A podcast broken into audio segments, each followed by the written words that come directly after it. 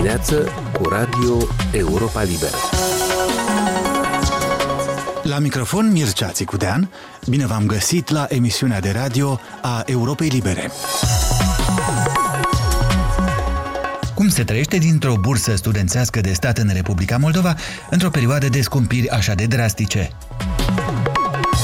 Bărci și sobe de fontă, ce mai cumpără Agenția pentru Rezerve Materiale de la începutul războiului din Ucraina. Scumpetea din ultima vreme, care afectează nu doar Moldova, ci întreaga Europa, este resimțită cel mai mult firește de oamenii cu venituri modeste. Printre ei se numără în Moldova și studenții, mai ales cei din familii fără mari resurse materiale, care se bazează pe bursa primită de la stat. Cum se descurcă acum, a încercat să afle corespondenta noastră, Liuba Maxim. Oxana Zaporoniuc este student în anul 3 la Facultatea de Design de la Universitatea Tehnică din Moldova. Este eminentă și participă cu diverse invenții la concursuri internaționale. Tânăra primește o bursă lunară de circa 1000 de lei și spune că acești bani nu-i ajung nici pentru strictul necesar. Numai căminul unde stă o costă 400 de lei pe lună. Ну вот мне вчера пришло за три месяца. Ieri mi-a venit bursa pentru 3 luni, 2909 lei. Un prânz la cantina universității costă aproximativ 50 de lei. Și dacă ar fi să mulțim cu 29 de zile, ar însemna că am nevoie pentru o lună de 1500 de lei, mai puțin decât primesc. Nici pentru mâncare nu ajunge bursa. Уже слишком povestește Oxana. Studenta este de părere că o bursă ar trebui să fie de cel puțin 2000 de lei. Cred că în Republica Moldova oricărei persoane este greu, nu doar studenților. Noi lucrăm, învățăm, ce să facem? Afirmă Oxana care mai face din când în când câte un proiect de design. Fără ajutorul familiei nu se descurcă nici Daniela Ciobanu, student în anul 3 la Facultatea de Sănătate Publică de la Universitatea de Medicină și Farmacie Nicolae Testimițeanu, care la fel are o bursă de circa 1000 de lei. Eu, de fapt, anume banii ăștia îi folosesc mai mult pentru cărți, pentru că sunt, cum, cum să spun, mai mult un om cititor. Iar banii ăștia îi folosesc mai mult pentru dezvoltare personală, adică în timpul meu liber, cât îl am eu, cât de puțin nu este, dar îl folosesc anume pentru citire, pentru lectură. Dar ce ne te ajut adică, financiar? Din ce tu trăiești? Din ce bani? Eu până când locuiesc cu părinții și ei mă ajută.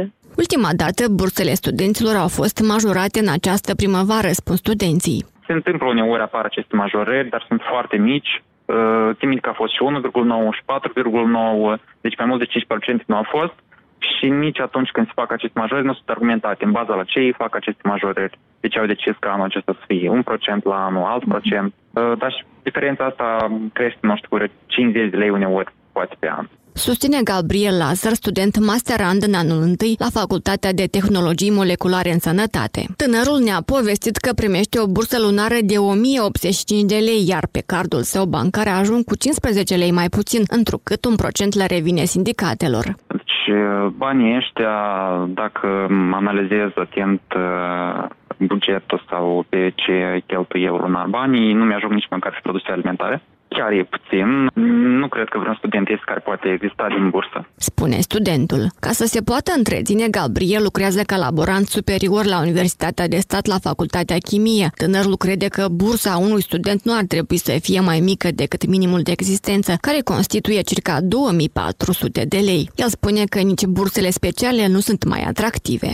Ne mai vorbim de bursele care sunt uh, pentru a motiva studenții, acele burse a guvernului, a președintelui, a Republicii, acele sunt de 1000 și vreo 500 de lei. Asta nu poate fi numită bursă de excelență sau de, da, de motivare a unui student. Okay. Aș spune că este o rușine să numește așa. Potrivit Ministerului Educației, în Republica Moldova, peste 13.000 de studenți primesc burse din bugetul de stat, dintre care 52 de burse sunt de merit. Cuantumul și plafonul burselor acordate studenților și elevilor se stabilesc de guvern, în funcție de numărul total al studenților, în limita fondurilor alocate de la bugetul de stat. Din Chișinău pentru Radio Europa Liberă, Luba Maxim. Agenția Rezerve Materiale a Ministerului de Interne din Republica Moldova este structura răspunzătoare de a pregăti populația cu provizii pentru eventuale situații de criză. Acum când Moldova se confruntă cu multiple crize, nu cu una, toate cu originea în Rusia, în frunte cu războiul din Ucraina, Denis Dermengi a încercat să afle cum face față agenția. De la începutul războiului în Ucraina, Agenția Rezerve Materiale a achiziționat paturi pliante și din metal, pierne, ulei vegetal, păcură, conserve și grâu de sute de milioane de lei. Datele despre acestea sunt deschise și pot fi găsite în sistemul electronic M-Tender. Directorul agenției, Marin Lesă, a spus Europei Libere că o mare parte din licitații s-au desfășurat în contextul amenințărilor regionale. După începutul războiului din Ucraina și a fluxului de refugiați în Republica Moldova, agenția a acordat un ajutor consistent pentru crearea centrelor provizorii pentru refugiați din punctele de trecere a frontierei Palanca și Otaci. În plus, a fost acordat ajutor umanitar și părții ucrainene, a spus Marin Lise. Instituția vrea să cumpere acum 67 de plite din fonte pentru încălzirea încăperilor, 9 piloni din beton armat pentru linii de transportare a energiei electrice de tensiune înaltă, 20 de bărci cu vâsle și motor, 20 de tone de conserve din carne înnăbușită. Directorul agenției a mai spus că în cazul unei situații complicate, rezervele sunt suficiente pentru 2 milioane de cetățeni pentru o durată de două luni. Depozitele agenției nu sunt situate într-un singur loc, ci în regiuni diferite ale țării. Nu vă pot spune nimic despre capacitățile de depozitare, dar voi menționa că pentru prima dată pe parcursul a mai multor ani, rezervele de cărbuni sunt completate la total. Cele de păcură în proporție de 80%, iar de grâu de 94%, a specificat Marin Lise. În luna august, Agenția Rezerve Materiale a anunțat un tender pentru achiziția a 42.000 de tone de grâu alimentar, însă licitația a ieșuat. Licitația repetată desfășurată în septembrie la fel nu s-a soldat cu succes în lipsă de ofertanți. Necesitatea de a majora la maximum rezervele de grâu a fost alimentată cel mai probabil de îngrijorările autorităților că Republica Moldova, aflată în vecinătatea Ucrainei, ar putea suferi din cauza crizei alimentare declanșate după invazia Rusiei în Ucraina. Cele două state au fost până la începutul războiului cele mai mari producătoare și exportatoare de cereale din lume. Din Chișinău, pentru Radio Europa Liberă, Denis Dermenji. Condamnările și izolarea Rusiei la scară internațională continuă. După adunarea parlamentară NATO luni, iată miercuri, a venit rândul Parlamentului European să declare Rusia stat terorist.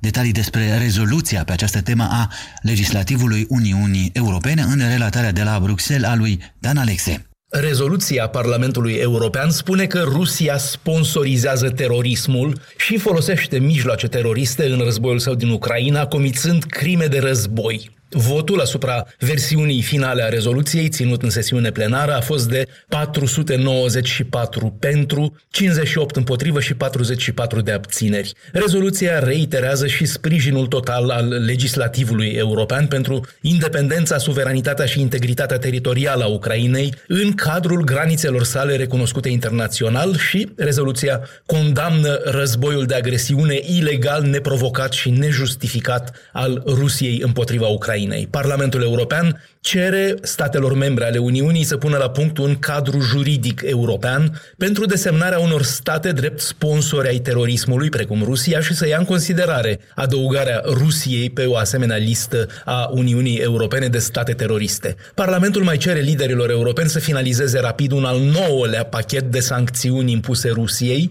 și să includă pe lista persoanelor sancționate individual membrii grupării ruse de mercenari Wagner, precum și membrii formațiunilor militare cecene ale lui Ramzan Kadyrov.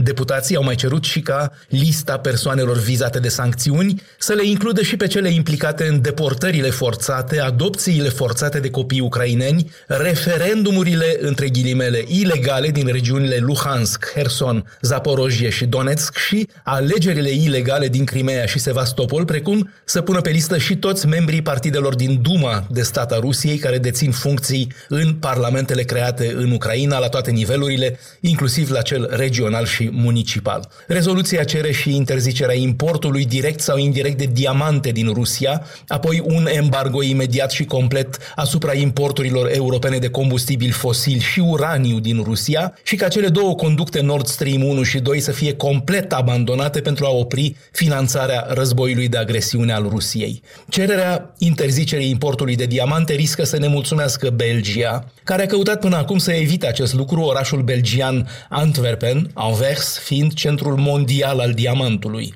Inițiativa rezoluției poloneză la origine a pornit de la grupul parlamentar și eurosceptic ECR, dar a primit sprijinul tuturor principalelor grupuri parlamentare transnaționale. Vorbind după adoptarea rezoluției, coordonatoarea ECR pentru politica externă, poloneza Anna Fotiga, a spus Trecutul și prezentul ne arată că Rusia este un stat terorist. O spunem clar în rezoluție, asta ar trebui să aibă consecințe concrete. Statul terorist al Rusiei trebuie învins. Nu putem negocia cu teroriștii sau face afaceri cu ei. Rusia trebuie izolată la nivel internațional, inclusiv să fie exclusă din Consiliul de Securitate al Națiunilor Unite. Bruxelles, Dan Alexe pentru Radio Europa Liberă.